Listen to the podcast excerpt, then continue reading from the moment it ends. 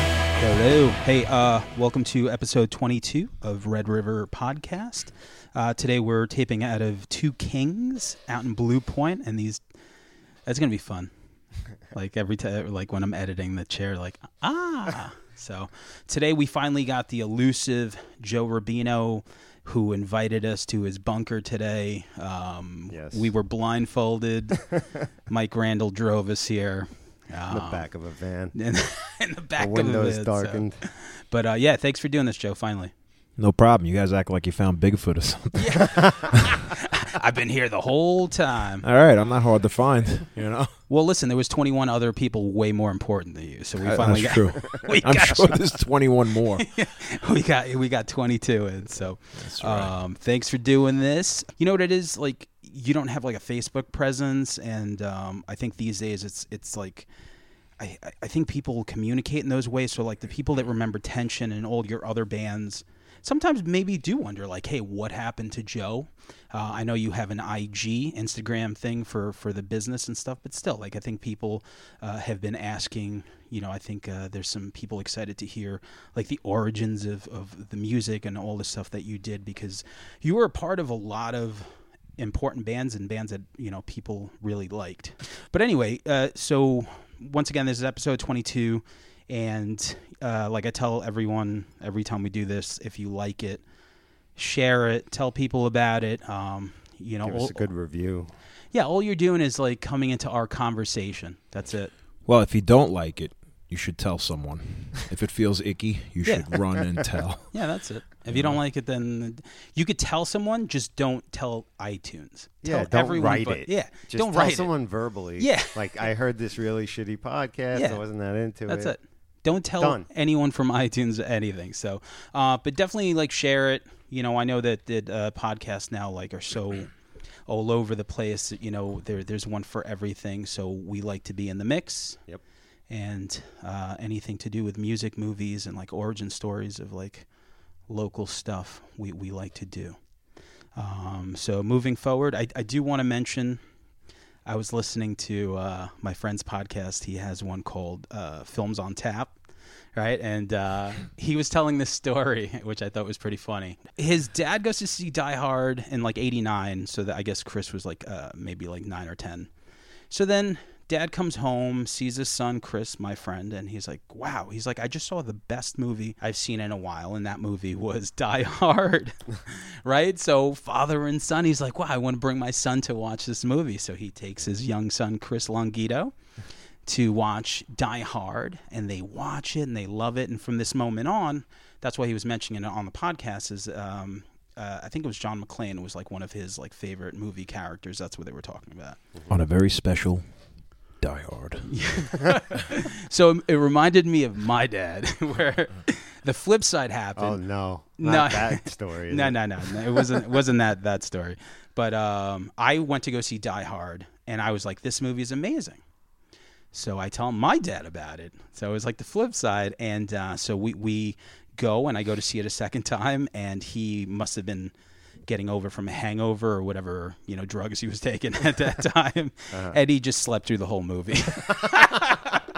Did you ever see Die Hard on weed? I don't know if it was weed, but uh, I just thought that was like the fuck. Like, listening to that and like listening to my flip story, like, and you know, as a kid, y- and to this day, like when you show your friend or, or someone something and they don't n- care, he slept through the whole fucking movie, every explosion, every murder. You can still say he went with you though. You Yeah. still got that. Yeah. he It- just wasn't conscious. and I didn't. It, it's not like I ever wanted like approval from my parents. I didn't really give a shit about that stuff. It's not like I wanted to disappoint them. I just, I didn't care. Like it's like if you guys are cool with me, cool. If you're not, then I don't really give a You fuck. reached out. You got shut down. yeah, Kinda, yeah, yeah. exactly. So that very telling right there. So, This explains a lot about you, actually.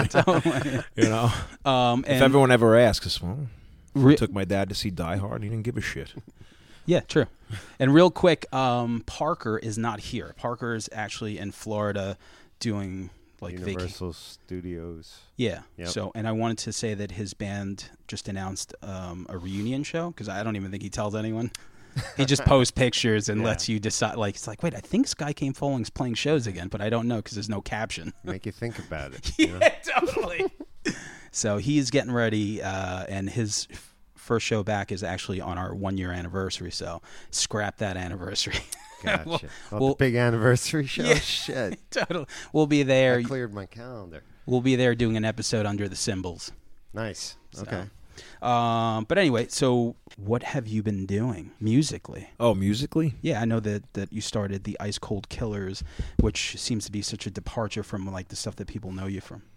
Well, every band I usually do is different from the last before it. Otherwise, I just do the same band. Yeah. you know, even if I'm uncomfortable with it, like uh, Dearly Departed, I was very uncomfortable at first. Can you imagine having going from tension to that band and then having all these tension fans with their arms crossed at That's the a big first show, change. staring Big at you change. like, "Are you serious, dude? This is what it's come down to." Shout out to Gus You know? wherever he's at. I think he's in Washington State, Seattle, right? Yeah, brand like that. brand new daddy too. Brand new daddy. Looks like I, I know nothing about anybody because I don't have Facebook, so That's- well, I, I'm like so disconnected, and it feels so good. you're off the grid. And if anybody would like to follow my advice, you could probably f- get all that stress off your back from. I feel like hate, uh, Facebook kind of makes you hate everyone you ever met. you you're know? actually completely right. Mm. Yeah, I could. s- I and they're could- never that way in person. no. It's only when you know. I don't give a shit what's on your mind, dude. I don't want to know. Yeah. So that's why I got rid of Facebook. You know, Wow. yeah, my friend, I think I'm getting converted. I think My I'm fr- going to delete my shit. you're you're tonight. almost there. I, if, sometimes. if it wasn't for the podcast, I go through f- phases, you know? Yeah.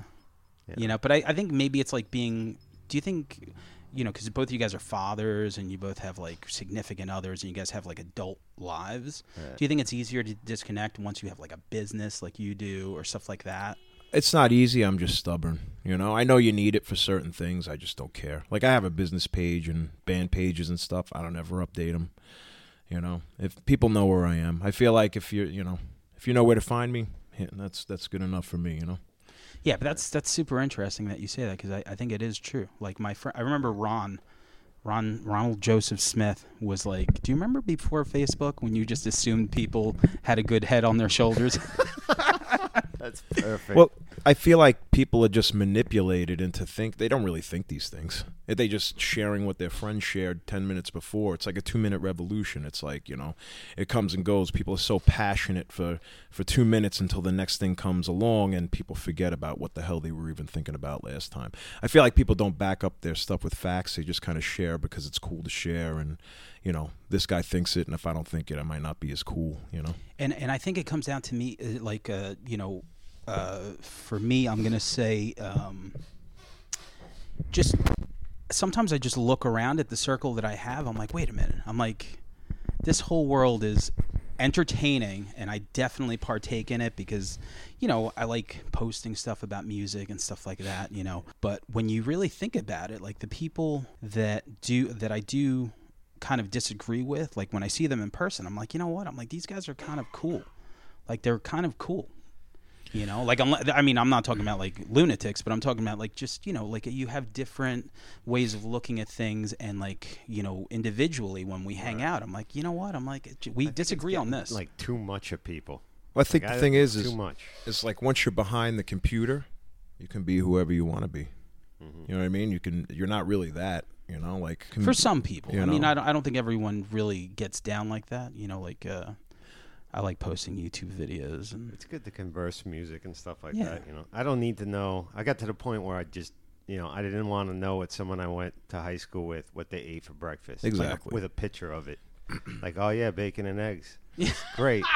It's I just shouldn't in re- the real world. I shouldn't even know this person anymore. Exactly. Like like real life when you fa- Or- uh, drifted away from people you didn't really. or get- or the people like you know if you don't talk to them for like 25 years you know then you get a friend requ- request and i'm just like i don't know i'm like Yeah. i 20 like you know it's like i remember you from eighth grade it's like we don't need to we don't need to bring this any further too much. yeah I hear you. that conversation of catching up is way too long so but um l- let's talk actually you know what's a- a topic i wanted to bring up real quick because i wanted to watch this movie, movie called happy death day I saw you post that. Never Yeah. heard of it.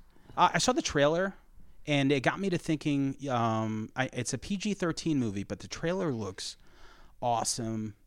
Um, but there's something about a PG 13 horror movie that never sits right with me. It's not going to be a good movie, but when, when I think of horror, I don't think of a 13 year old. You know, I don't think of that. I think of, you know, like uh, Final Girls was great, but it might not be that. So, like, I'm just thinking, like, you know, You want to see horror? Is when my kid turns 13. That's going to be horror. how, how, how far? I'm scared. Three years. Wow. She's 10? She's 10 right now. How old's And Jilly? Jilly's six. God damn. Wow. But that'll be horror. Oh. That'll when be my horror. kid thir- turns 13, I'll be scared for my life. But um, I mean, do you give a shit about movies? What was the last movie you saw? Are you? Yeah. I, I mean, I like movies. I don't really watch them. It's not. It's not that I my attention span is bad. So it's like I don't really have. If I'm forced to watch a movie, I'll watch it and I'll probably like it. They But don't make you watch Frozen and shit. Frozen, no. Nah, Eddie and the Cruisers. Yeah. That's my favorite movie. I think I know who interjected that right there. So all right, well then you know I guess. Well, you know what? It, I mean, maybe I seen it, but people always say, "Yo, you never saw that? What do you mean? You're nuts?" It's like, well, I don't know. I guess I just never saw it. You know? what was the last movie you saw that you gave a shit about? I mean, it's not that I don't give a shit. But I I'm saying, just- what was the it's- last movie that you saw that really? You're making me seem like I hate movies. I, I feel bad. Like, got a lot That's of right. catching So far, up to you do. hate Facebook. Well, Well, you you, know- well, you- hate people. Like now we're at movies. Facebook, I definitely hate. It's a digital fantasy, and I think social media creates an antisocial humanity. Absolutely. You know, live He your makes life. good You know, points. there's like this real go camping. You know, there's no self self service up there. You know, you want to enjoy your life, climb a mountain. You know, do something real. Don't take a picture of everything you're doing because you're not really taking time to enjoy that moment. You know, Make What sure about- people check out our Facebook page. Yeah. Or, uh, you know, the I have a group. couple too. I never update Catch them, all our, but they're uh, there. sh- shows. Well, speaking of camping, you're wearing a Friday the 13th shirt over I there. am. What'd you think of the because original? what's one? tomorrow? Oh, Friday the tomorrow is Friday the 13th. Yeah. Speaking of Friday the Thirteenth, we can plug old thirty-seven. Is it playing tomorrow? No, but Kane Hodder's in it. Yeah. Yeah. You know. We'll get We're We'll make a talking connection. We're We're making- talking about guest number. What episode was he in? Paul Travers. I think Paul he's like Travers, number nine. someone like that. Yeah. Something like that. Baldy Giraldi. Baldy Giraldi, right there. Miss. Oh, I'm not even gonna go there. I'll just chop that now. You know what? F him. We should go there because I read what he was saying on Facebook, mind you, because Mike Randall showed me the uh, Oh. all those cool questions people were coming up with. Well, he wanted I'll to answer know- those. So too, you like know. filter Facebook for him? Mm-hmm. He Like, does. You should really. He just Yeah. needs exercise walking up the stairs, so he needs to show him something. Actually, he needs the rest after walking up the stairs. That's all right. Lungs are overrated. anyway. You got two. questions I kept secret. They're coming out. The what? There's a couple questions I kept secret. I feel like I feel like Randall needs a mic. Hmm. Should I hold it out like a hardcore singer since we're talking hardcore? here? Yeah, hold on, time. Mike. We're gonna do mic time. um, all right, so listen, I- I think people want to know like the beginning uh, of everything. So, uh, growing up, I was born in 1975, what town? Shirley, New York. Um, so, what made a young Joe Rubino want to play music? What made Joe Rubino want to play music? Uh, well, when I was in sixth grade, my dad bought me my first bass for Christmas, actually, and I was just talking to my daughter about that because she plays piano, and I said by the time next year comes around, I would have been starting bass, and I try to use that to say, you know, like it doesn't happen. She gets very frustrated, you know. So It's a hard yeah, instrument. but you know, she wants to do it, so I, I stand by, it, you know. Yeah. Um, but I tell her, you know, it, you got to practice, you know, and it doesn't really happen or not. But what made me want to start was my dad bought me a bass, but I thought maybe I wanted to play guitar like everybody else. But uh, it was actually John Cox who convinced me to stay with bass. So you so you 'Cause there didn't were no take his bass players. job. Yeah, right. but you know, I come from a town where you know drugs and you know, kind of like all that type of life was happening. All our friends were dying, and I think I feel like kind of, you know, it's cliche to say it, but I feel like hardcore saved my life in that aspect because you know when we started tension, we started meeting other people from other towns and playing, and kind of got me out of that. Me and my You- brother out of that. You, you know, so completely do get that just from playing music because like for so long like i was mentally stuck in my zip code and once you start playing you see everything else and you're like you realize there's a world outside there's a your town. world you know? and i remember i wanted my friends that i grew up with in the town to play music and i would try and they would you know occasionally practice and stuff but i really wanted to play Based on facts. yeah ex- exactly Mind your business, Mike. so stuff like that and and um once Just I, kidding. once I realized that there was just more than that zip code, and you you met people that you actually did really connect with, um, y y it just like man, it was like there was no stopping. You just you're like holy shit, you like the same thing, you like the same thing, five towns over, the same, you know, ten towns over. It's like oh, you're from New Jersey and stuff like that. So, um, how old were you when you got the base then? Well, sixth grade, so what, like 11, 12, right? 12 yeah, so and uh, w- what were you listening to there then that like you were practicing with because everyone practices to something I used to practice to my records and my tapes. I What'd used you to have? play along, you know. Like I said, well, I was I started when I started playing. I was really into like metal, you know, but it was never satisfying enough, you know. And then when I was introduced to hardcore and punk and realized that bass was actually the forefront and not more the background, you know. I play lead bass in case you don't know. but uh, you know, On so the I lead mean, it bass. just I, I I I'm like, wow, this is insane. This is s- the bass is up front. What do you mean? You know, it's like usually it's like buried in the back. Very Minus- much. minus overkill. Overkill always had a vicious bass Up tone, in which uh, which was my thing. But so uh, what, what was like the first like hardcore record that you heard that just like changed your life there was two. It was uh, Cro-Mags, The Age of Quarrel, Sheer Terror, Just Can't Hate Enough. yeah those, those are Those were like Yeah. handed to me on a cassette tape by some skinheads that were grown, that were in my town that were older than I was. Like, oh, he plays bass. We gotta we gotta get this guy in, you know. Yeah. And now I play with the same skinhead in my new band, which is uh, oh was it yeah, it's him called Killers. Yeah. was it joe my drummer Joe? Yeah. Garces, nice. Joe to mouth. shout out to my colombian brother Colombian brother. Yeah, There you this go. thing's cutting out, I think. But uh, yeah. So they they were in their car and like they handed it to me like they were handing me a bag of dope and. You know, but back then, hardcore, you know, it was it was more of like an underground thing. So I would hand it to people, and I get yelled at. It was like, "You don't give people the music." You know, it was Yeah. more of like, "This is ours." You know, this is our thing. It is. It is very much like a territorial thing. Um, you know, like you go into that record store. Oh, yeah? And if you ask for like the Uncle wrong, Phil's and Mastic, remember you- that one? Yeah, Yeah. you go in, you ask for like the wrong. Oh yeah, because you're an out easter too. I am. So he's a Mattatuckin, Mattatuckian, Way out. Yeah. Three Mattatucky hours. and definitely. So, um, Matta Kentucky. That's so you right. start playing bass and you're doing your thing. Um, and and how long before? Because I I know your brother Mike. You have another brother, Tom, but I mean, I guess he just never played music with you guys. So it was Sure, he just, did. did he? Oh, Yeah, he was in a band called he was- Capgun. he was in Capgun. Sure, yeah. That's right. Okay. My little youth crew band. You know what happened was Tom, my youngest brother, actually works here at the barbershop, Two Kings Barbershop, 65 Montauk Highway, Holla. holla, Blue Point, New York. But uh no, so so uh he actually took a cap gun to school and fired it in class and gave his teacher a heart attack. And like uh you know the the, the The teacher was suing my parents, and then the wife was suing my parents because he wasn't fucking her apparently, and like uh, we he, he he he got expelled from school. So rather than let him become you know the Shirley drug addict and Yeah. and you know pass away like most of our friends did back then, but like uh, God bless, rest in peace, mind you. But uh, we took him in, and we we started a little youth crew band called Capgun.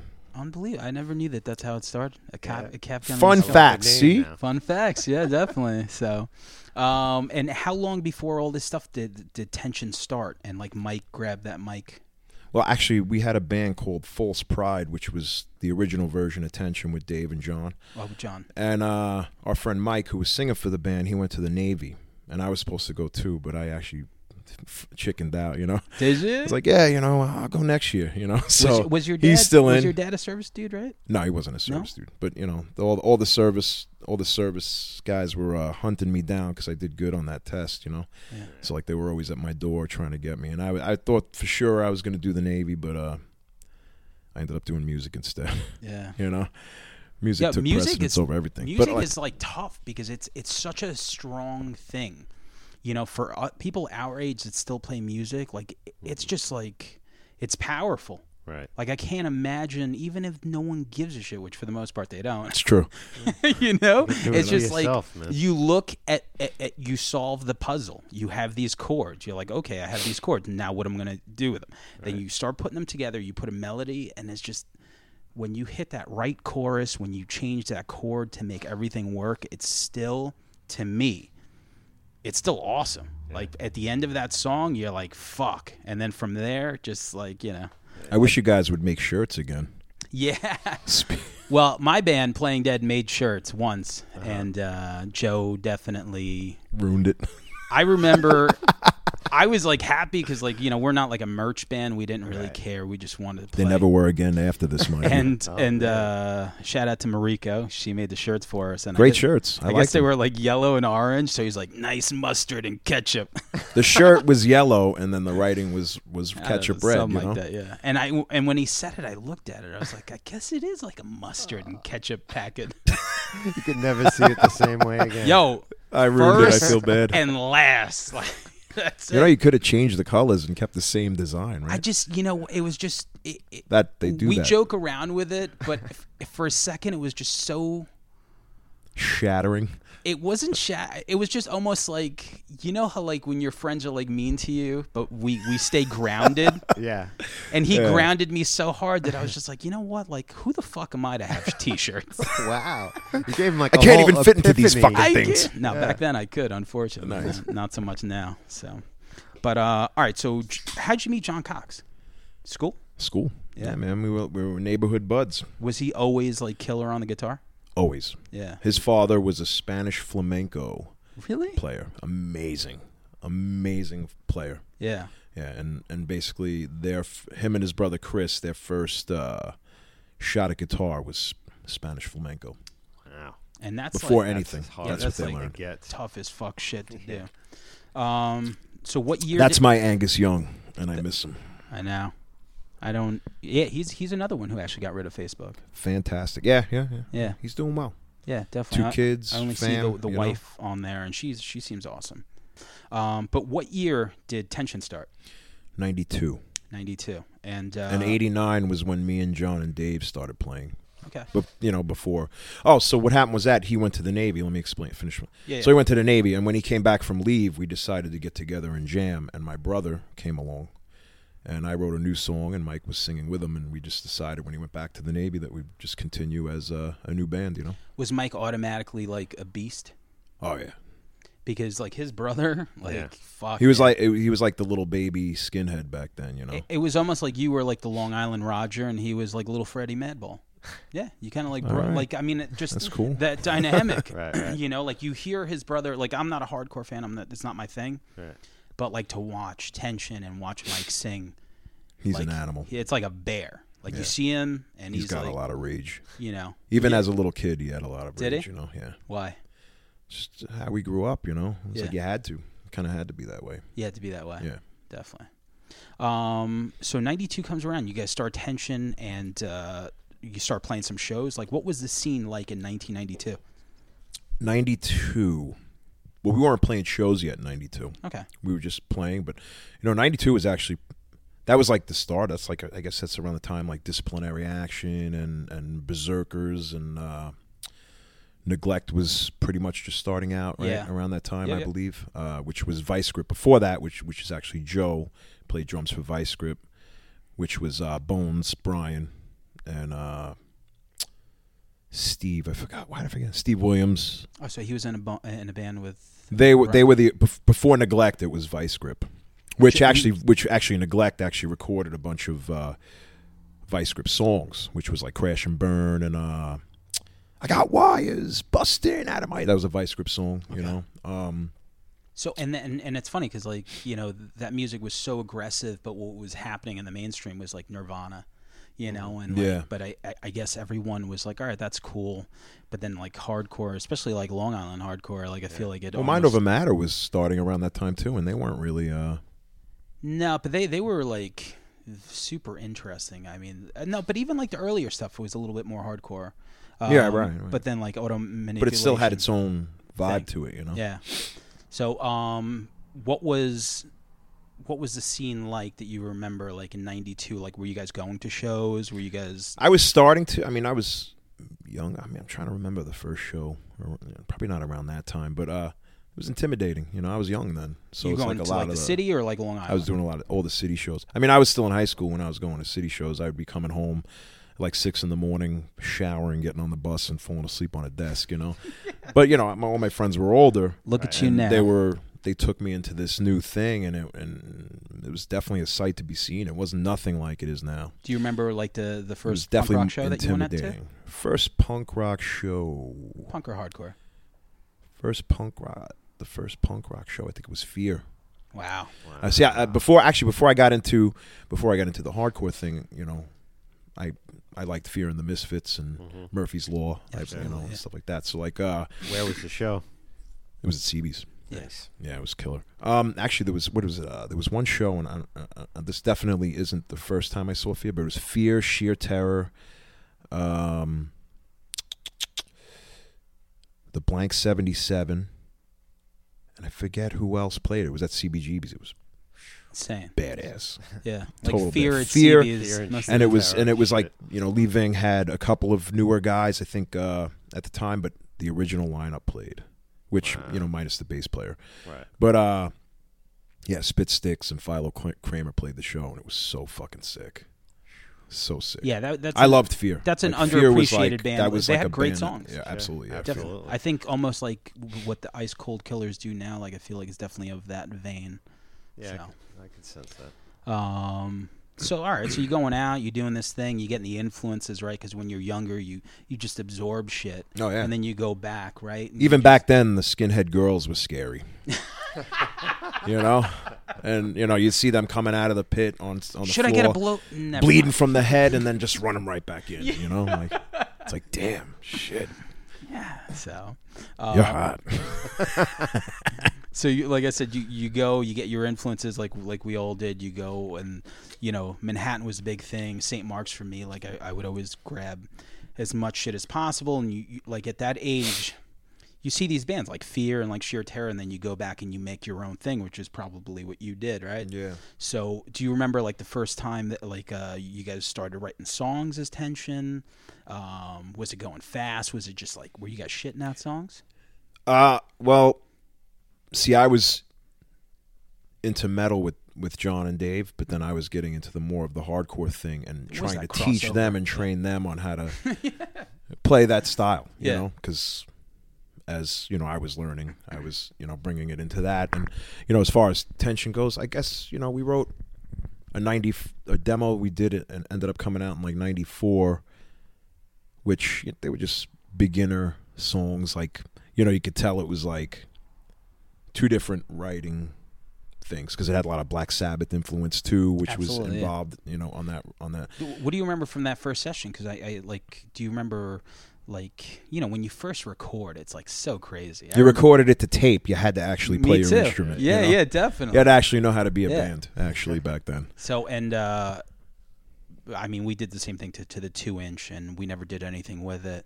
So, um, do you remember where it was? Yeah, it was in Mastic, and it was uh, Were you guys ready to record? I'm trying to remember. It was a long time ago, man. Yeah. I don't even remember yesterday. We're, Sometimes. listen, you know? we're, we're digging. You know? The fans But, want to uh, know, Joe. Uh, uh, there's- are there any left? Yeah. But uh, no, I remember. I remember it was uh, it was in Mastic. It was uh, Joe Opeachy, and I forget the name of it. I forget the name of the studio, Was it but like I remember. A, was it like an intimidating thing though? Like when you Nah, it first was get cool. in there? It Yeah. was fun. It was you know the f- you know you have to. I guess it was fun. Yeah. Yeah. we were psyched. You know, get when it was done. yeah. I hate it now. Looking back on it, I think it's a shitty uh, batch of songs. But you know, we were just getting started, so whatever. You know. Feeling yourself right there. Yeah, it's you know? true. Yeah, that's it. It's like the first time you masturbate. You're not sure if you're doing it right, you know? And Then you become a pro. you think you broke it, you feel guilty. I broke it. um, do you remember like uh, the first show you guys played?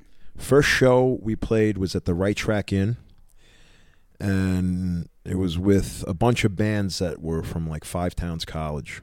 Okay. And uh, I remember being nervous as hell. I wouldn't look up. I was just like kind of like stiff. And I actually the first show that the first show we played was False Pride. We rented out some hall and just did some shit for our friends, you know. Yeah, yeah. But the first real show, I was fucking scared to death, you know. Yeah. How was the rest of the band? Uh, I don't know. I was too busy being scared to death. It was- yeah. you know, I wouldn't look up, you know. I was just Yeah. like kind of like shit, man. But after a while, I was like it was after a cool, while, you like know? after after I ate it up, you know. you get all that. yeah, I exactly. ate that shit up. Definitely. So, and, and I know that like, um, did you always take a hand, like a full hand at the writing? Because I I feel like you were writing the lyrics for from the beginning, right? Didn't you always write the lyrics? I always wrote the lyrics up until later on, and then Mike started, you know, doing lyrics. Yeah. Uh, John wrote some stuff for the demo, but after a while, I was just a band Nazi, and I kind of took over everything, you know. Yeah. So you wanted to like uh, as as far as the lyrics go, um, where were you finding like inspiration? You know, because like lyrics are such a lyrics are such a fucking tough thing. You know, like um, so like those earlier tracks was it just easy to just write down your thoughts and just for s- I don't know what it is, but when I was around that age, I just had this. Uh, I would just always have like vivid dreams of nuclear war. okay It was always like a thing in my head, you know, and like that's why most of the songs were always about, you know, nuclear war. nuclear war and shit like Same that. thing for me, and I think it was maybe just the era. And now look at it, we're kind of close, right? we're close. look at this. I Yeah. wasted my whole life, and here we are. It could happen at any moment. Yeah. Every time that door gets kicked open, I think it's the Russians. I pray to God. It's Obama. Um, Thanks, Obama. But did you ever see the movie Miracle Mile? No, I gonna just send- watched that for the first How time great is the that? other night. It's about nuclear war. Yeah. Is it? good? I'll tell you, I'll watch it, but I won't. Real time. Yeah, I'm gonna go watch that. Okay. Never will. I'll give you the plot real quick. It's from 1988. Tell me the ending. That's how I know if I want to see it. Is it like a UK film? nah. No, but that one is the Do you really want wanna to know the ending? Yeah, I'm never gonna Yeah. watch it. The ending everyone does. Really? Yeah. No one survives. Nope. No. Oh, I guess that's No nuclear happy war then, ending. huh? Um, and I watched much that. sums I it watched. up. It, I watched that as a ten-year-old kid, and it was the first movie that I saw that made me realize that we're all gonna die. And at ten, it entered my head, and from that moment on, anytime I entertain death, I get anxious, and then I have to think away.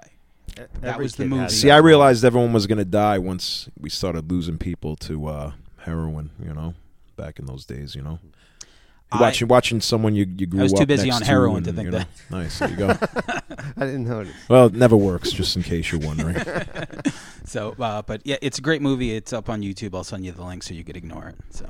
It's a good movie. but everyone does. But uh, what it is I is, ignore is everything. this guy um, gets a phone call that was mistaken for someone else, and what it is is somebody saying that they were going to uh, that the The guy missiles at are an coming. Army silo. He- Yeah. Yeah. Yeah, that it's Military guy. happening, and then he was like, He's "Who trying the to fuck call is his this?" father and warn him, yo, we did it. It's going down. You got Yeah. about like 70 minutes left. And then it's people in a diner that know that are trying to get the fuck on a plane and out. and of it's there. real time. Yeah. Did anybody pay for their food? I don't Hell think no. so. I Would think I- you? Would you pay for your food if you knew that? Fuck no. If you knew the nukes were think flying? Probably Shit. not. I'd be yeah. I'd be in the bathroom. Kidding me? I'd be shitting. the nicest guy in the world. You fucking take this hundred dollars here, two hundred dollars there. It's pissed worthless at anyway. You know. You look like a good guy before you go. You did some good deeds, and maybe you go to heaven. Who knows? No, yeah, I don't Last know. ditch effort. Yeah, yeah, yeah. Last ditch. Fuck it. I better start being good now. Hey, you know what? I never liked you. Let me wipe my ass with this hundred before I give it to you. But yeah, Miracle Mile. You know, Yeah. if, if I didn't ruin it for you, you guys should watch it. You So, ruined it for a lot of people, I'm sure. But um, so you know what it was? Is my dad got was was heavily into like Nostradamus stuff like that. So Hmm. I, that whole nuclear war thing was I kind of just saw like a special injected on into me. that You know, when I was a kid. On like The Man Who Saw HBO or Tomorrow, some man. Shit, Yeah, and I it's- was just that fucked me up. it's Once I creepy. go- here it's going going down now. it is actually like what what I was just looking at my watch. Like Yeah. any minute I'm gonna die. any As a minute. kid, real healthy. yeah, that's how I felt after watching that movie. So, um, The day did you- after too. do you, The day after, yeah. Actually, I put a sample on on the last tension record we did was Oh, the, yeah? the, the the priest Oh shit. when he's like in that blown out church and like that girl dies and like Yeah.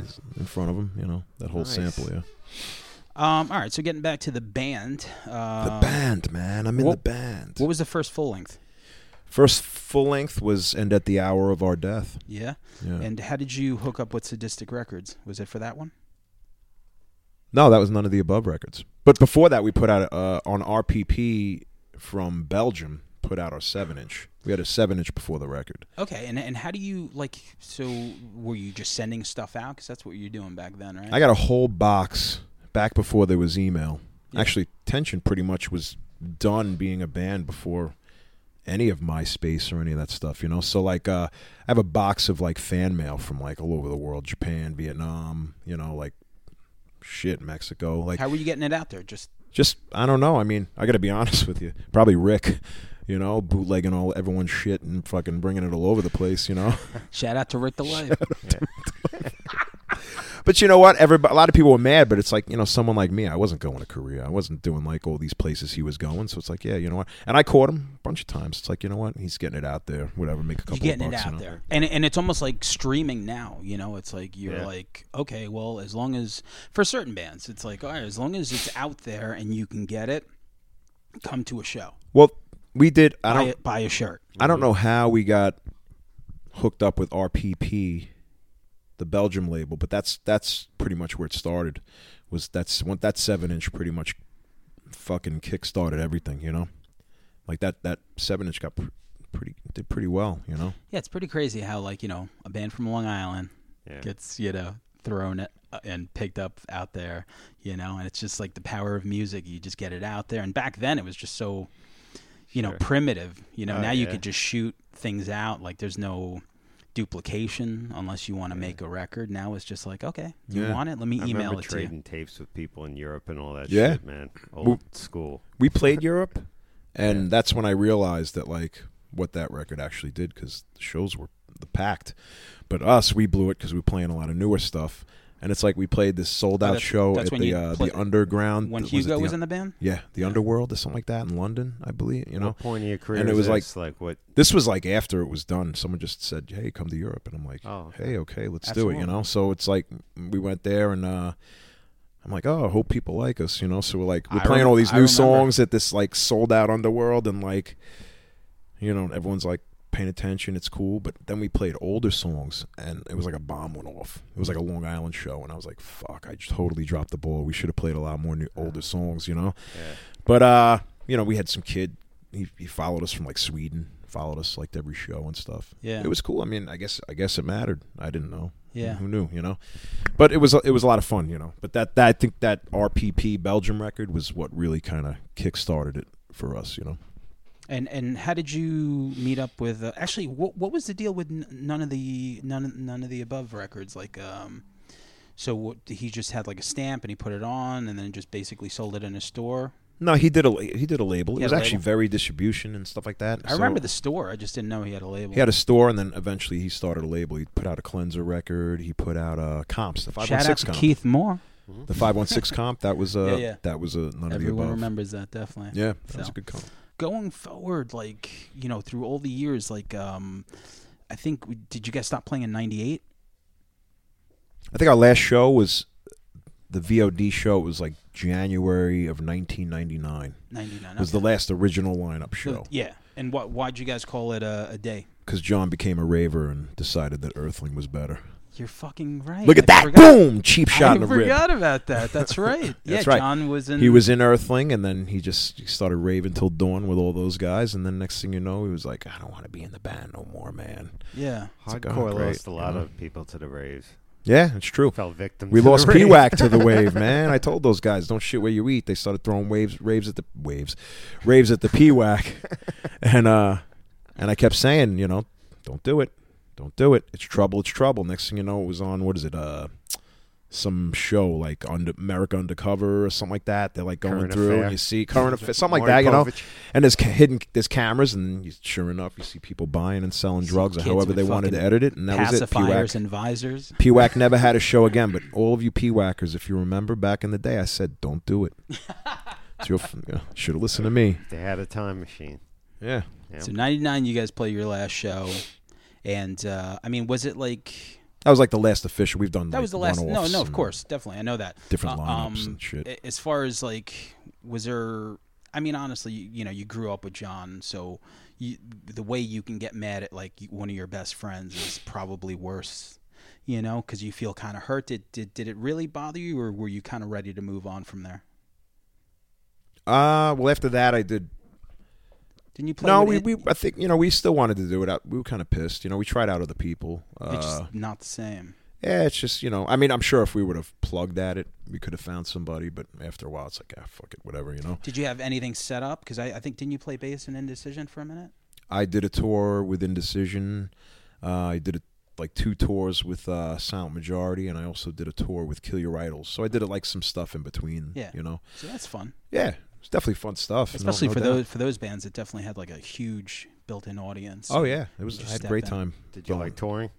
Yeah, I love it. Yeah. Oh yeah, I loved it. I, that's I mean I definitely wanted to do it. It's just any band I was in, it's like there was always like one or two like that wouldn't go that far, you know. And that was another thing with Tension too is we didn't tour, Yeah. you know. So like I mean back then it was you know Oh. Was it uh, for any specific reason or just yeah like job? some of the guys in the band wouldn't tour. just couldn't do it. Yeah.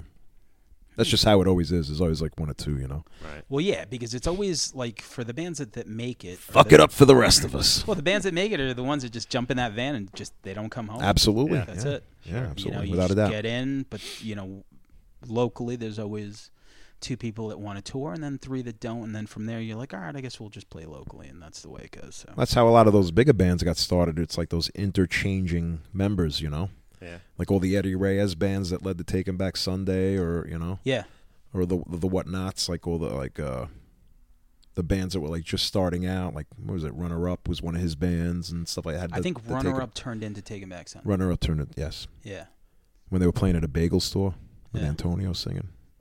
that's right. Shout right, out to Was it Antonio. Jesse was on bass, right? Yes, yeah, Jesse from Brand New. Yep.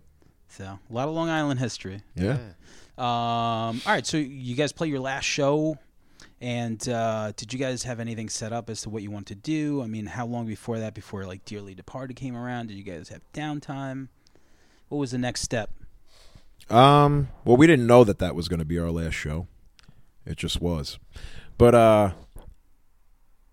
Oh, so it wasn't even like an official. no, no, not official. No, it was a killer show, mind you. I I don't mind that being Who the was on last that one. show? Who was on that? It was VOD, Glassjaw, Silent Majority, us, and I think, Oh wait, what am I saying? think I, was know. there. Swing set. Yeah, That was fucking amazing. that was a great show. Yeah. um, But uh, after that, um, I did those other tours. I don't know how long after was Dealey departed. How did that come about? Since Mike Malamo's not here to fucking interject, I know, right? Fuck you, Mike Fucking Milano. guy. You ruined my- like you know? band practices that in Borden. That's all right. He he would have turned it into the Mike Milano show. Excuse me, is this thing on? Is this thing on? Let me give you my opinion on shitty music and movies. Um, well, you know, I I always liked Inside. I liked Mike, so uh, we always talked about messing around, and then uh, he was starting something, and me and Danny Lopez were talking about starting something, so we kind of just like kind of merged together, you know. Yeah.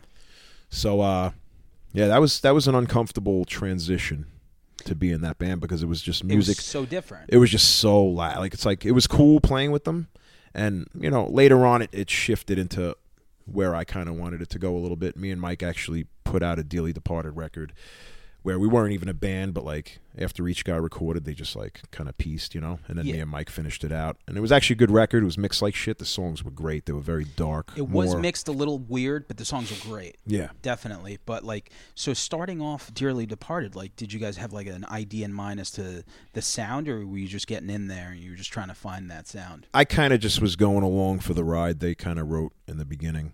And then I said if I was going to do it, I had to kind of get more of a hands on. So me and Danny actually started, well, like, believing in ghosts. That's when me and Danny started, you know, writing all the bass and drums and getting that done. And then they would just, like, kind of flow over the guitars Yeah. you know, and like kind of throw them in and kind of uh, structuring them the way that you know, I guess I would like. I guess not not I personally would like, but you know, something I would be a little more comfortable doing because it was very, like I said, it was very uncomfortable. As I said in the beginning, it was like It's the a big first the change. first Dearly Departed show, man. It's like I don't know why the hell they put X members' attention on the flyer, but like, you know, you have all these angry tension fans and they got their arms folded, like Yeah. just waiting for that one fucking thing where they could smash some kid. All in the right, face, hold you on know? a second. The breakdown's coming here. The Can't breakdown's even- eventually coming. eventually coming. Forty five minutes gone, not one fucking breakdown. Maybe a nervous breakdown, but I don't know about any breakdowns in the music, you know. uh, That was another uncomfortable. Yeah, so I guess Yeah, that but still, like you know, uh, after all that stuff's gone, you start playing. It was around the time that actually we, we shared a room. I remember because we shared a room with with dearly departed over there, yeah, over in summer. Joe's garage. Joe's Garage. Um, so so those records come out. They sound awesome. I think we even played a show with you somewhere in like Belmore. Um, so along that time, tension kicks back up again with Hugo. Hugo Fitzgerald. How how did that happen? Well, actually, uh, before that, I'm trying to think of where that. Oh, well, during Dealey Departed, John and my brother wanted to write a concept record John and Cox. it was yeah, it was a tension record, and and Dave couldn't play, so Ron played, and at, I kind of was like really hands off with that one. Um, I figured let them do their thing, and I would just come in. I had other things going on. I was What do you think got, touring with got Dealey into DeParter John and stuff. that made him want to do that? they were reading these books called the Left Behind series, and him and my brother was super into them. Like they were Wha- just what all was it ab- about? well, the, the Left Behind series was all about like revelations, but played out really violently. Okay. So it was like you know, pretty uh, pretty amazing that actually the way things are going today is very a lot. Like if you read the book now, you'd, it'd be like you're reading the script for today. But like uh, so they really had this idea to kind of write concept, and it was more of a metal sound, you know. And uh, we did that record, and that one moves mixed like shit. were you but were that- you apprehensive after like the whole thing, like after John leaving, that you were just like, uh, you know, were you situated with Dearly Departed, so you were kind of I was like, okay, I'll do it. I wasn't really into it, into it, yeah. but I was like, I'll do it, you know. And we did it, and it- it was all right. But uh, then, when I knew Dealey Departed was coming to an end, I started jamming with Hugo and Ron, and that's when we wrote the Network Failure record, which Yeah. was uh, actually my personal favorite. Is it? Yeah, because I didn't like the way "End at the Hour of Our Death" came out. Like we Okay. were young, we recorded all those songs one day. One day, all those songs, you know.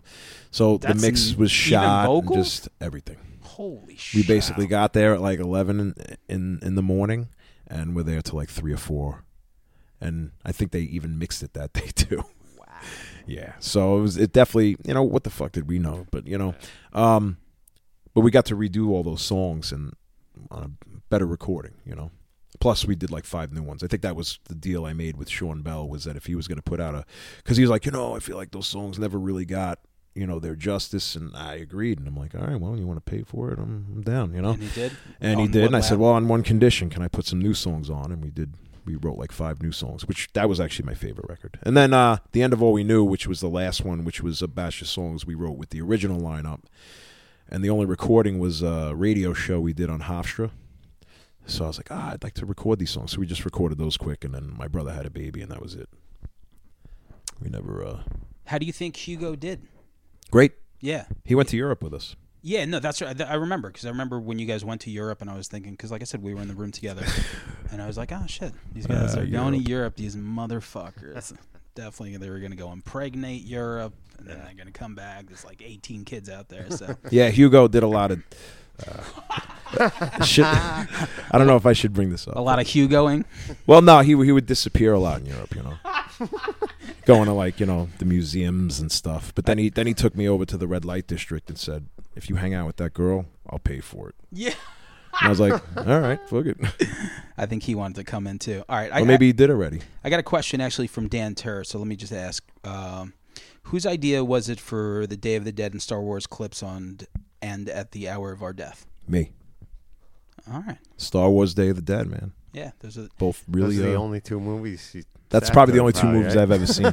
But those are great movies. Oh, Uh, yeah. Uh-huh. Choice. Choices, though. and, and and and there's something about Day of the, of the Dead because like we were joking about being in a bunker, and Yeah. I think I don't know why people fight me when they when I tell them it's the best Romero movie, because it's so bleak. Because aside from the movie I mentioned, Miracle Mile, Day of the Dead was another movie I saw at a young age that made left me with no hope. Yeah, it's Like- it's real bleak. It's just bleak. Like you're like, okay, they're gonna leave here, but there's nothing to go to. And at, at, at like a seven, eight year old kid, I'm like, I couldn't comprehend. Searching for a salvation you'll never find. Absolutely. And from that point on, I had some s- pretty sick zombie nightmares, which to this day I still have. You know. I would get it when I watch Halloween, the original. Um, and I had reoccurring Michael Myers dreams to like probably like my early twenties. So Wow. there's something that it did to my psyche. Obviously, yeah. Yeah. Um, okay. And at the hour of our death, story of the dude who was gonna fuck shit up, whoever stole his Hmm. wallet. did he ever s- get his wallet back? So you know what? No, he didn't. But that was a show we played in uh, in the Boston area with Grudge Holder. Shout out to That's Paul. Jeff Mendes. That's Okay. the bass player of Grudge Holder. Okay. And sure enough, as shit, he found his wallet in the toilet with no money, and he fucking came up to the mic and started flipping out on the mic, and and we, that was definitely a good sample to keep in your uh, in your Rolodex. So we uh, we ended up putting it on that. All right. Uh, I got Kenny Garral. He asked, uh, "What happened to the power up spot?" The power up spot. Yeah. I don't know. What's the what's the, what's the I pa- have no idea. Maybe it still exists, and I just left it behind somewhere. I don't know. All right. Well, there. I don't. you go. Well, ask him what it is. What are you on Facebook? It's not too far from uh, The power up spot. o- the trestle, the overpass, not too far from uh, the abandoned freaking railroad. The abandoned railroad. Oh, the old bridge. Yeah. Is that it? I have no idea. Uh, Ask him. See if he'll. You know, get him on the phone. Can we have callers on this fucking show or what? No. We haven't got that far. when yet. will I Mm, when need a lifeline here. Doc wants to know when will Kicked in the Balls record a record? That'd be great. But he'll probably die recording that record. All right, he's gonna die recording that record, and then I'm gonna do one more from Hugo. How many years did you guys say Shorka before you realized that was the Boston guy's accent mangling shocker? Shocker. Well, it doesn't sound cool as shocker. Shocker is actually, it sounds a lot better, you know? All right, so um, moving forward, man, definitely. Did you give her the shocker, man? I That think doesn't Shorka. sound cool. Nah, it's Shorka, The shocker. It's Shorka, The shocker.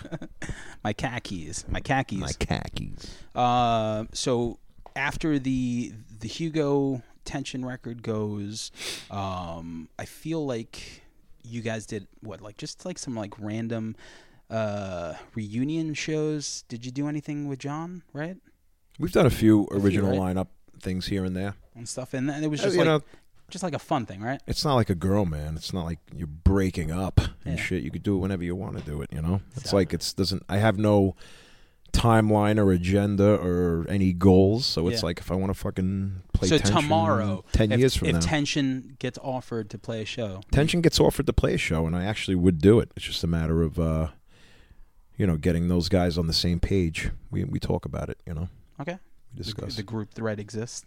it it exists. You know, it exists. Um, all right, so fast forwarding to a group called Jet Black Heart Attack, which was also completely different than anything you've ever done. Um, I think at the time we were all definitely loving Jack White, we were all loving the Black Keys and stuff like that, and I feel like a lot of that stuff influenced of the stuff that we were doing and i feel like it might have been the same with you right like i think we might have had like that discussion that you wanted to play like a rock in a rock band Well, I was always obsessed with Bon Scott, ACDC. Okay. Just that. Brian Johnson, fuck that guy.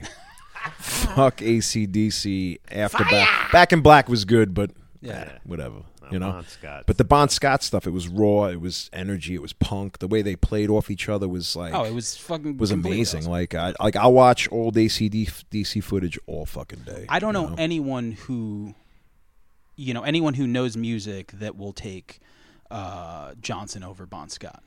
Like, if you're a music nerd, you're They're gonna the say same Bon Scott. people that take Hagar over Rourke. you know what I mean? Oh, There's you a hate one too? clear-cut Choice. It's not even debatable. Well, you the, know? the thing is, is, is with that, it was like I wanted that energy of that like '70s rock and roll style, you know, and, and I, you know, John was perfect for it. Dave, that's what he, you know, we all grew up with was Yeah. that whole Black Sabbath era stuff, you know. It worked very well. Um, it was totally different, and, and I don't think there was like any band really on Long Island that sounded like that. Um, you could always say Love Panther, but Love Panther was a little bit more Motorhead ish. Yeah. Um, I think Jet Black had. That's what I told Mike last night. Is like, come on, man, I need that Malcolm Young sound, you know. Yeah. So, because we were actually jamming uh, a bunch of old Bon Scott songs. He's on the same page with that, so it's cool. Yeah, yeah. Mike Mike's got great taste. So, um, So basically, the Ice Cold Killers may do some old school ACDC songs eventually. nice. It'd be yeah, sick. I think Ice Cold Killers out of everything that you've ever done is my favorite. Really? Absolutely. Nice. I was waiting for a backhanded compliment. No, not not at all. Um, because I remember when you sent me the songs before, like it was a long time ago, Oh, yeah. We're the slowest moving band in the fucking world. right? It was Yeah. like a long time ago, and and you sent me these songs. I'm like, all right, I look, you know, I don't know what's gonna sound like. Right. I had it in my phone. I hit play, and then the first song, which is like automatically like really good. I'm like, ah, all right, this cocksucker could sing. I'm like, all right, these songs are really well written. I'm like, maybe the second song will suck. What are you, Lon M. Friend? Prove Yeah. me wrong. and then by the third and fourth song, uh, there's something He wanted it to suck so bad. so bad. obviously, you know, look. I'm and he's just- probably just being nice because I'd agreed to do the show. yeah. Listen, man, no negative shit, man. and I'll do the show. Nah, and you could tell, I think, because I know you did 1776, and we had the discussion that I think maybe that you you felt like maybe like the tension fans didn't respond to it as as well as you thought. Well, 1776 was meant to have a message. Absolutely, It was meant. It was. Yeah, it was yeah. meant to serve a purpose. Now, I think what it is is is the way '76 was is like, if we w- if we would have not been more as preachy as we were about it, I think the music could have spoke for itself. But you know, when you're when you're fucking yelling at people about something they have no fucking idea about, you know, whether they they get a clue eventually or not, um, whether it's true or not, you know, um, but uh, they don't respond well to it. So I, I think I think if we were to etched out a little more of that preachiness, I think I think a band like Seventy Six would flourish now because more people are kind of awake to that Awake sort of to that, thing yeah. now. But back then it was like unheard of. Now you know if I you know we sang a song about the TSA and the shopping malls and the stadiums and all that stuff. I think binary. Where are we now with that whole Vegas shooting? It's like eventually that's what's going to happen. You have TSA and metal, you know, scanners and naked body scanners at your mall and your schools and everything because people are so afraid of everything. of everything. People get I- I- offended about everything. It's just I still think uh, "Binary Star" is uh, like one of the best songs. I like that song. Oh, Yeah. That song's great. I love that song. Like I loved it live. I think your brother's voice like was almost like a mallet over the head during the chorus. yeah, so. yeah, yeah. Um, but yeah, so like I said, fast forwarding to everything that you did, there's there's something. Maybe it's more my wheelhouse, like the songs. You know, it's it's just got a very strong like rock and roll, like super catchy stuff. Like you know, we we're talking about Bon Scott.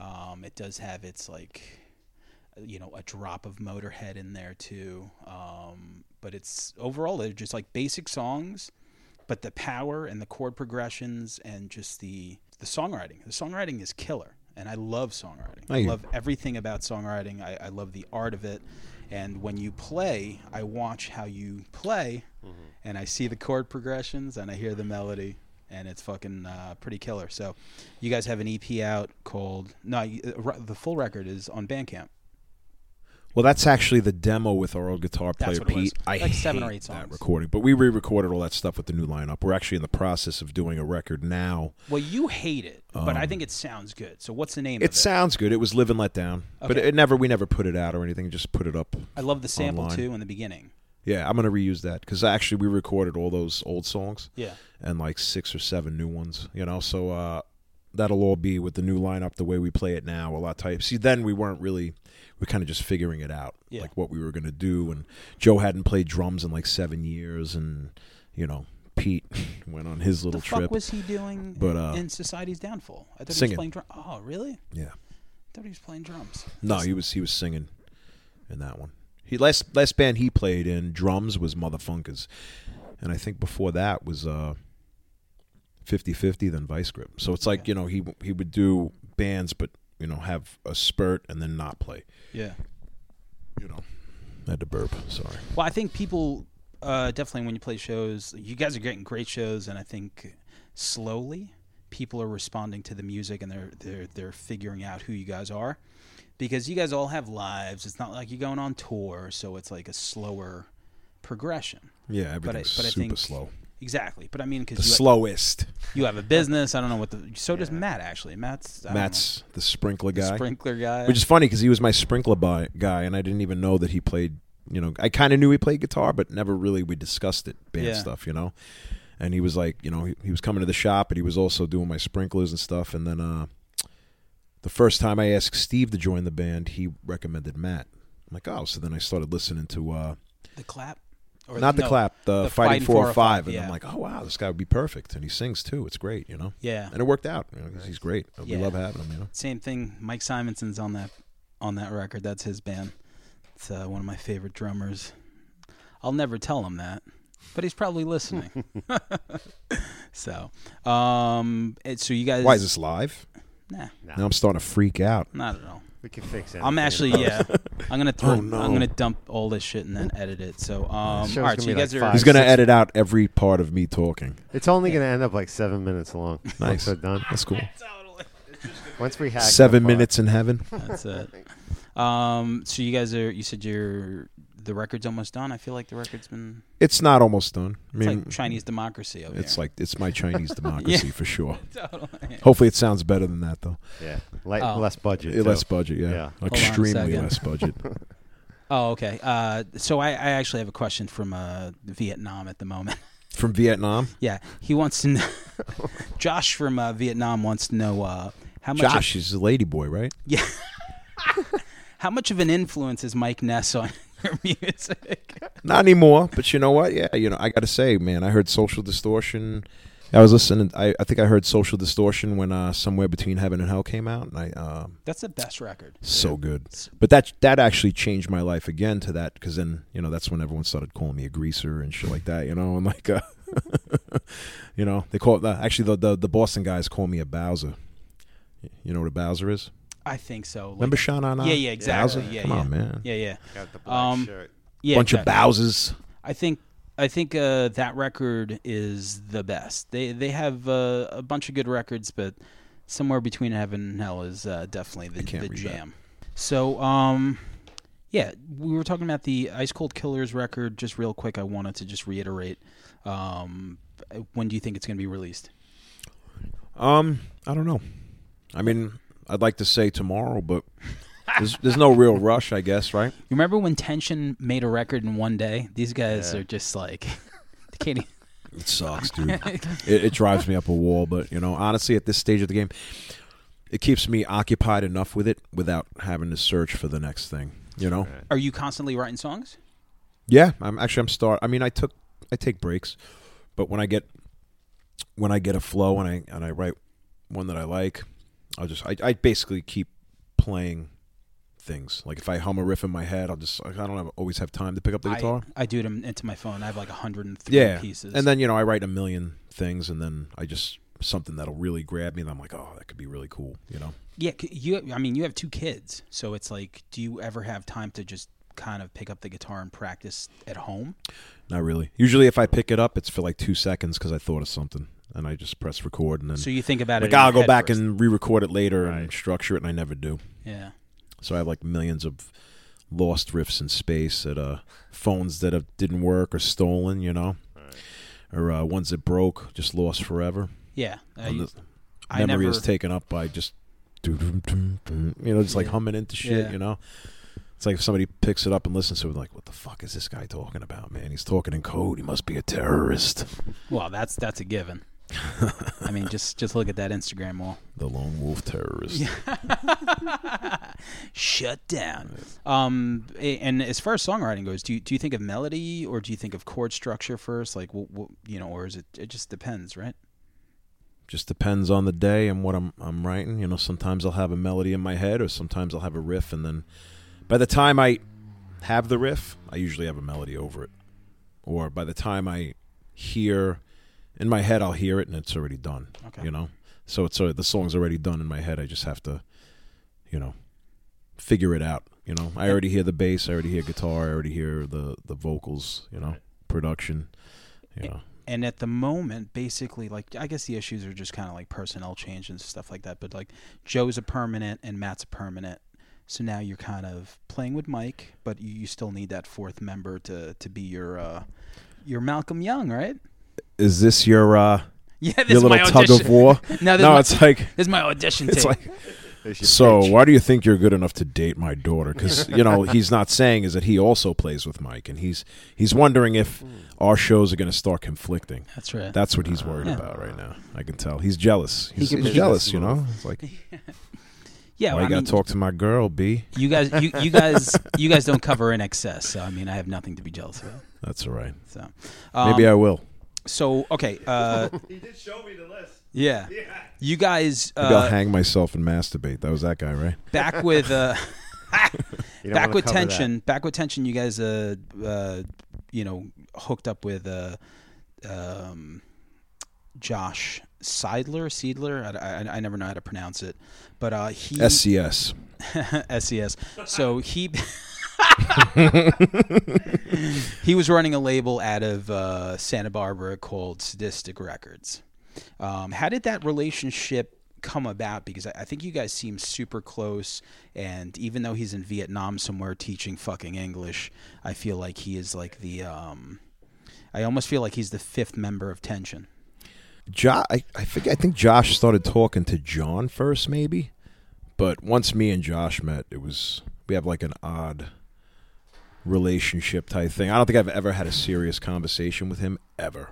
I don't think we've ever had a serious topic. It's always joking around, bullshit, Yeah. and just s- stupid. But he's a great guy, and you know he's done a lot for the band. You know he's paid for numerous recordings. And he's a put out fan. numerous records, and yeah, he's a He fan. is a he's a friend. You know, a complete fan. Uh, he loves you and he loves your band. And he like his knowledge of Long Island hardcore is like ten times what I could ever come up with. Like he knows some shit that I'm like I don't even know. He's like, what about this band? I'm like, I have no idea, man. I'm like, I don't know. he knows more about tension than I do. I think. Yeah, probably. so, um, all right. So he he sent me some questions, and he just wanted me to ask you, uh, which tension record was the best in your opinion, and why? He wants me to say, "And at the hour of our death." That's the one he likes. Yeah, but I always call that the recording shitty, and I always clown it. You know, Yeah. and he gets pissed off. But uh, How do you feel the songs are though? I, th- I think the song sounded better on uh, Network Failure.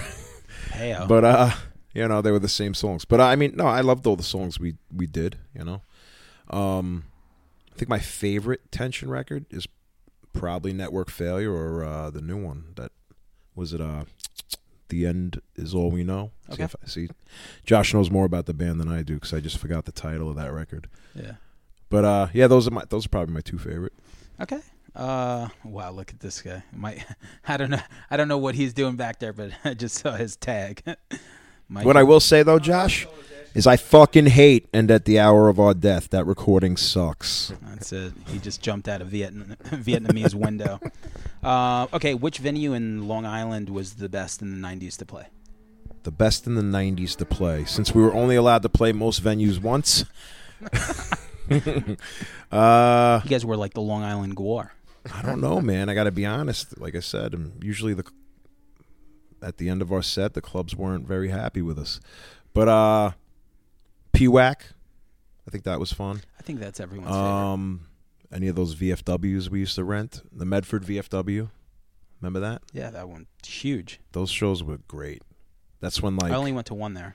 there, there was a show there that we booked. I think it was like a million bands. It was the Glassjaw, Hatebreed, Grudge Holder, us, and what we would do is we had and Silent Majority. We had so many bands that we had a drum set on one side and then a drum set on the other side, and then while the band on side A was playing, this band was setting up. As soon as we were done, that band started. Went off without a hitch. A couple of broken uh, ceiling tiles, but uh, those those shows were fun. Yeah, Those are- I mean those are that, my favorite, that's a yeah. killer lineup. I just saw Quicksand actually. Um, speaking of missing guitarists, um, I saw them play as a three piece, and it's great because the songs are great. But you still, it's like, ha- you know, obviously Tom Capone was missing, but you know, I don't know. The, like sometimes you just you're so like you spend 24 years listening to Slip. And then you watch them play, and the, the leads that you're waiting for, like Don't he, come. he covered some of it, but it still it was just like different. And then it. I think funny- their case was a little different. yeah. Yeah. It's not Not like much they you can wanted do to do it about that, that, way, but yeah. uh, they Well- Mm. kind of had no choice, I guess. No, but they could have replaced them, but they didn't. They decided to do it as a three piece, and they wrote the new record as a three piece. Oh, all right. Yeah, uh, and it's funny at the show, Walter uh, made a little joke, and he, uh, I guess, after one of the songs, he was like, "Oh, not bad for a three piece." He's like, "Not to be bold." so I don't. I don't. You know what it is? I like hearing rhythm when there's a lead going on. Yeah. I don't like that dropout. I never did. Like I know. I know Black agree. Sabbath got away with it because he was all, all over the place. And if you're all over the place, then it works. If Yeah. you could fill up that space, but you know when it's just like. I don't know. Like I never, like I said, like a lot of people were into Pantera, and I may, s- I Same hate. thing. I never got into Pantera. yeah, Never did. And maybe it was for the most reason is that when there was leads, it was just bass. Yeah. And it wasn't really that space filling, so I just felt empty. you totally know? agree with you. So I don't I don't know if that's what drove me away from something like that, but I just never was into that. You know, Yeah. if you could fill it up and own it, Only certain then bass cool, but- players are going to be able to like, Exactly. you know, fill the void. you know. exactly. Uh, this guy is hilarious. This Josh guy. I don't even. I- I'll read this, but you don't have to answer it. What is the deal with the Rubino Black Cloud? That's a real thing, actually. Is it? Yeah, Absolutely. Can't wait. Can't wait to get wet. it's a real thing. Uh, what is your most memorable show with tension? Memorable show with tension was uh, there was so many. I know. That's that's a tough just, question, just, man. Just pull one from the sky. Just make him Ooh, happy. One from the sky. Where, where do we go based on? That guy's like- got nothing in Vietnam right now. He's 'Cause you- crying. He's, he's he's curled up in the, in the fetus position right now. the best tension show, man. That's what's good is you can edit this in case it takes forever to think of something. oh, absolutely. Yeah. What do we go with? He's at a I don't know. bathhouse. What are we What are we thinking here? Does is it like? I think the 2000 reunion show at the downtown. there's a lot of them that are going through my mind, and it's like, what are we going based on? It's like because this, Right. you know, You know, Josh. attention show have no wasn't just idea. attention show. It's attention show was like.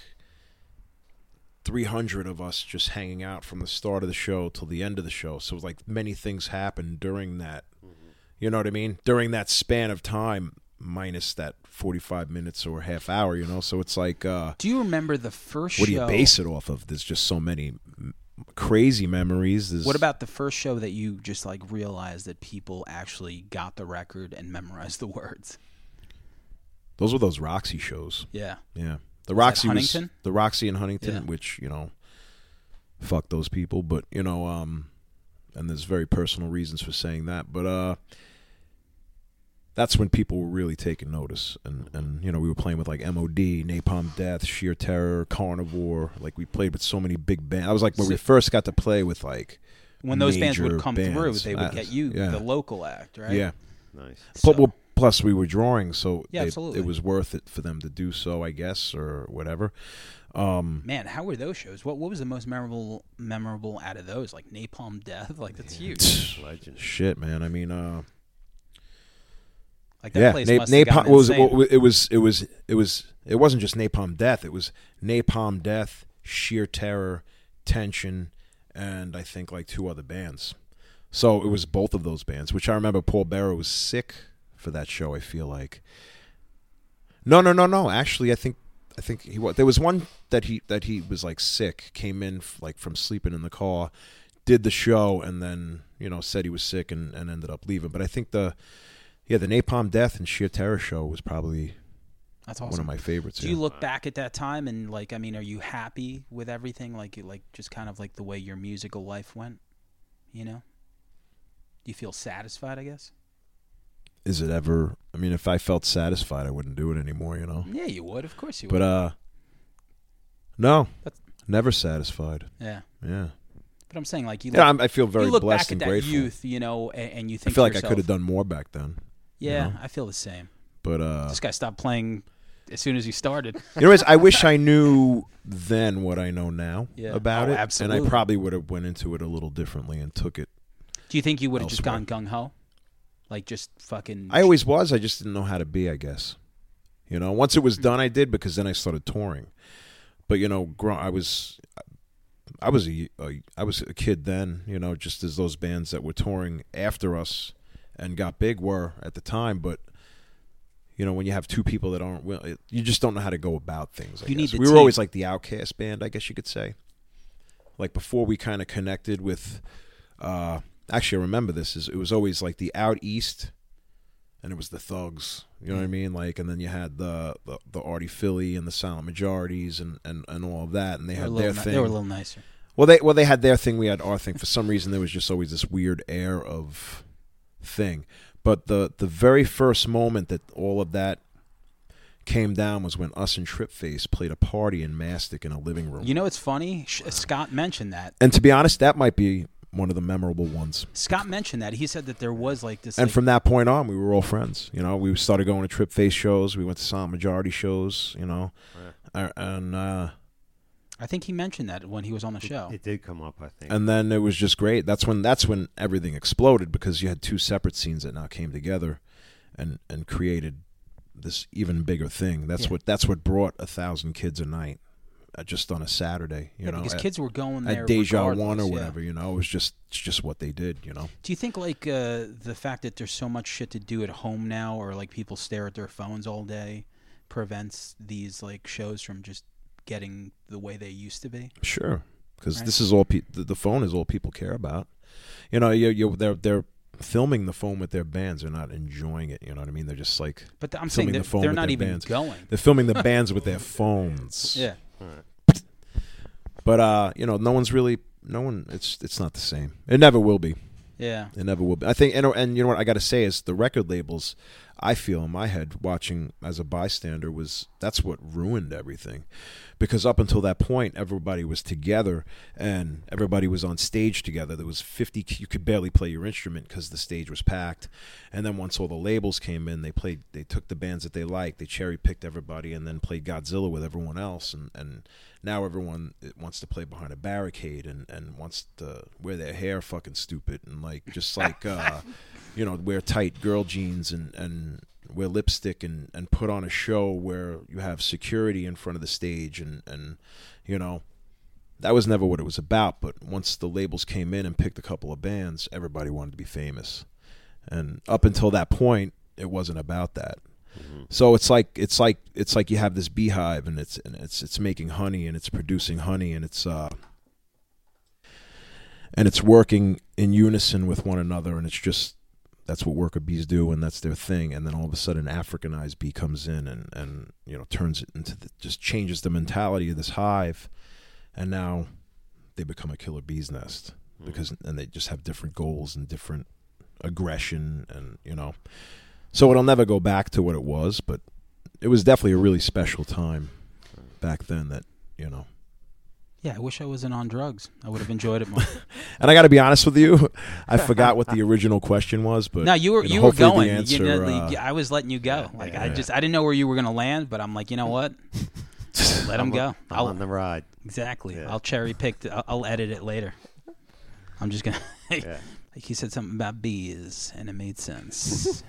so, see i'm kind of smart uh, all right. So, last question from Josh, and uh, uh, which I think ties into what you're doing. He wants to know if you get the same enjoyment from cutting hair as you do playing music, like that same fulfillment, like kind of like, uh, like uh, I guess you know, looking at it like artistically, it's like, uh, is it fulfilling, is it fulfilling or is it just Uh, like a it's career? just a it's just a career Yeah. you know um to be honest i got into barbering because i was a musician and wanted to be able to work for myself and you know have music be the main thing you know i didn't think i was ever going to own a business what happened was when i realized i was having my first child i had some money i'm like man i could just do this myself and that's when i decided to pursue owning a shop it's cool it's fun um so you feel like having It wasn't a kid like on the a- way was like a motivator. what's that You feel like having a kid on the way was like a motivator. Oh yeah, like that you have changed. to- That changed everything. You know, um, that's what made me want to open a business and and and do it for myself. Because up until that point, I was just you know it was all about music. Yeah. You know, and you know if I could wanted to go on tour, I can come back or I can cut hair anywhere. Absolutely. You know, and it, it was different then because barbering wasn't what it was today when I was doing it. There's I've been doing the- this for like twenty years. So when I was coming up, it was different. It wasn't as mainstream. It of is a thing, pretty you know? pretty mainstream now, It is, yeah. you know. You could thank the undercut for that. and not a real haircut came in, and everyone decided they were just going to jump in. Everyone but Randall gets their haircut. That's true. Actually, Randall was getting dolled up the other day. You know, Really? Yeah. Yeah, man. Ask Josh question.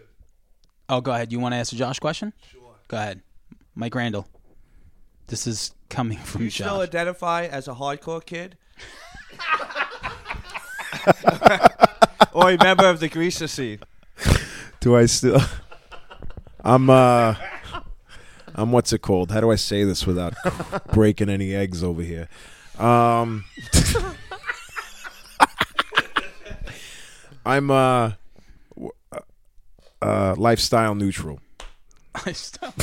Okay, I like that. I don't know. I like that. I I like don't know that. what the fuck to say. So I don't want to. I don't want to offend anybody. going going back to Josh. Um, yeah. So the relationship you guys have had, like he You better leave that in. That by the way, that was funny. absolutely. Um, so he was just putting out the records. He had a label, and then I, you know, I guess, like, how did you guys meet? You said he was talking to to John. and We never finished the story. Can you repeat the question, please? All right. How did you? How did the relationship with Josh uh, from Sadistic Records just happen? You said he was talking to to John, and then you guys became friends, and then from there he decided he wanted to release one of your albums. I think you released the record first, and then later on down the road, I actually went and visited him. So he's like a hardcore groupie. Yeah, he's definitely a groupie. Okay. We, Lady. a, cou- a few of us have banged him. Okay. Good.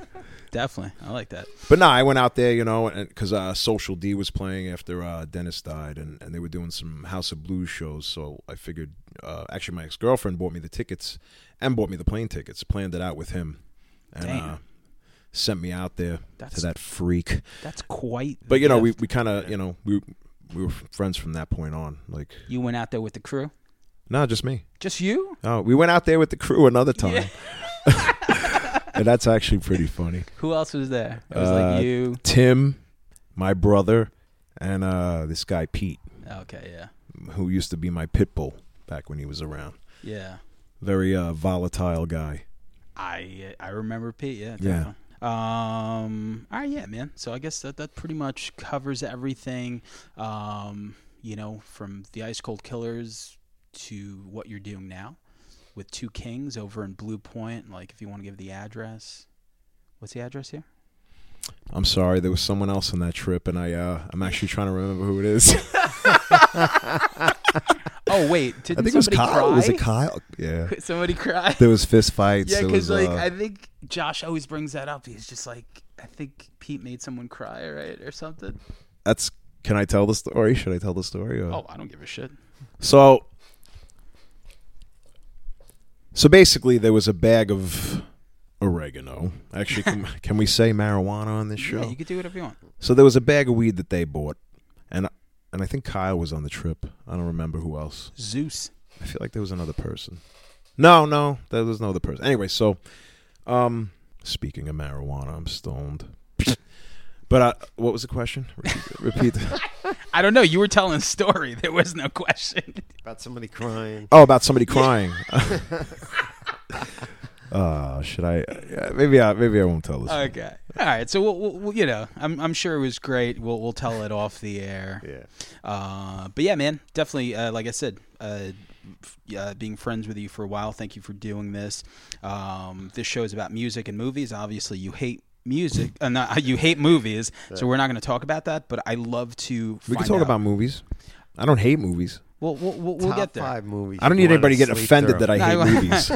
Hollywood's like picking in front of my house. No, he we- hates movies. We we have a very uh, tough-skinned uh, audience because no one says shit to me. Maybe they don't. I don't know. Um, but who are the the, the musicians uh, that influenced you to do what you do? Like, if you could pick a top five, like either bands or like musicians that basically make Joe Rubino who he is, like you know who you are, like as a musician, whether it be like bass player, bands, or stuff like that. Like five artists that you still look at today that fuel you that you could listen to for inspiration They've changed through the years. It, uh, Yeah, it but doesn't as matter, of yeah. now, I don't.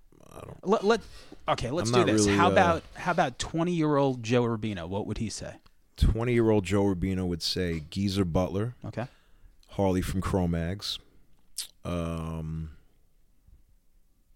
that's where I got my bass tone from. Was that record actually? yeah Age of Quarrel. Um, artists, but not potentially bass players. Um, Sick of It All. Um, Sheer Terror around that time Yeah. was, was big. what about Social Distortion came a little later. a little later it's same thing for me like i wasn't ready for it at, at an early age like i would hear it and i'm like this is kind of lame and then once i hit like my mid 20s I listened to it and f- I just maybe I was just ready to hear it at that point where I was like, "Oh, I like this a lot actually." You know, you just into heavier things or you just like I don't know, like you hear Ball and Chain at like 18, you're like, uh, "What the fuck is this shit?" I totally. Agree. But at like 25, thing I'm for like, me. "Oh, the lyrics." I'm like, and it's Yeah. just so good and it's when yeah, you're ready to hear it, like you said. Yeah. You know, I was the same way. My ears just weren't. with mature Fugazi. enough Like I, for us I to always say, like I, I loved Minor Threat. When I heard Fugazi, I'm like, fuck you. And then somewhere ar- around like 22, 23, I heard Repeater and like Matt Gentile's car like a hundred times. I bet. And one day it just hit me. I was like, one, two, three, Repeater. I get it. and I just fucking was all about it. So. I still actually discover things that I snubbed my nose at back then. Yeah. You know, till still to this day. I think it helps as like a Yeah. songwriter. Yeah, absolutely. You I'm know? open to everything. Yeah. You know, like I like I'm just I'm so wide ranged. Like I I'm I'm not- I can't really pinpoint one style of music that I would say is my favorite. No, I can't. It's impossible. It's only but what I'm doing right now. It's like whatever I'm like writing at the time is basically what I'm into at the time. yeah. You know, I kind of s- stay focused. You know, but it's I'm all over the place. I know my youngest daughter is definitely going to be down with punk rock and stuff like that. She's already like all about, you know, listening to what we're what I'm listening to.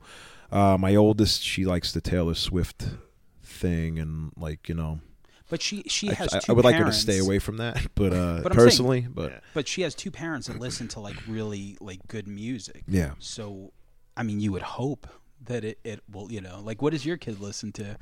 Did you did you affect him yet or not? I uh, I had him leaning heavy, heavy with metal. It was on all the time. Does he, like, I think I enslaved leaned yet? too hard into it. I think I might have rushed it a little Yeah. bit. No, he hasn't got into any black Because Uh, metal he's what yet. six?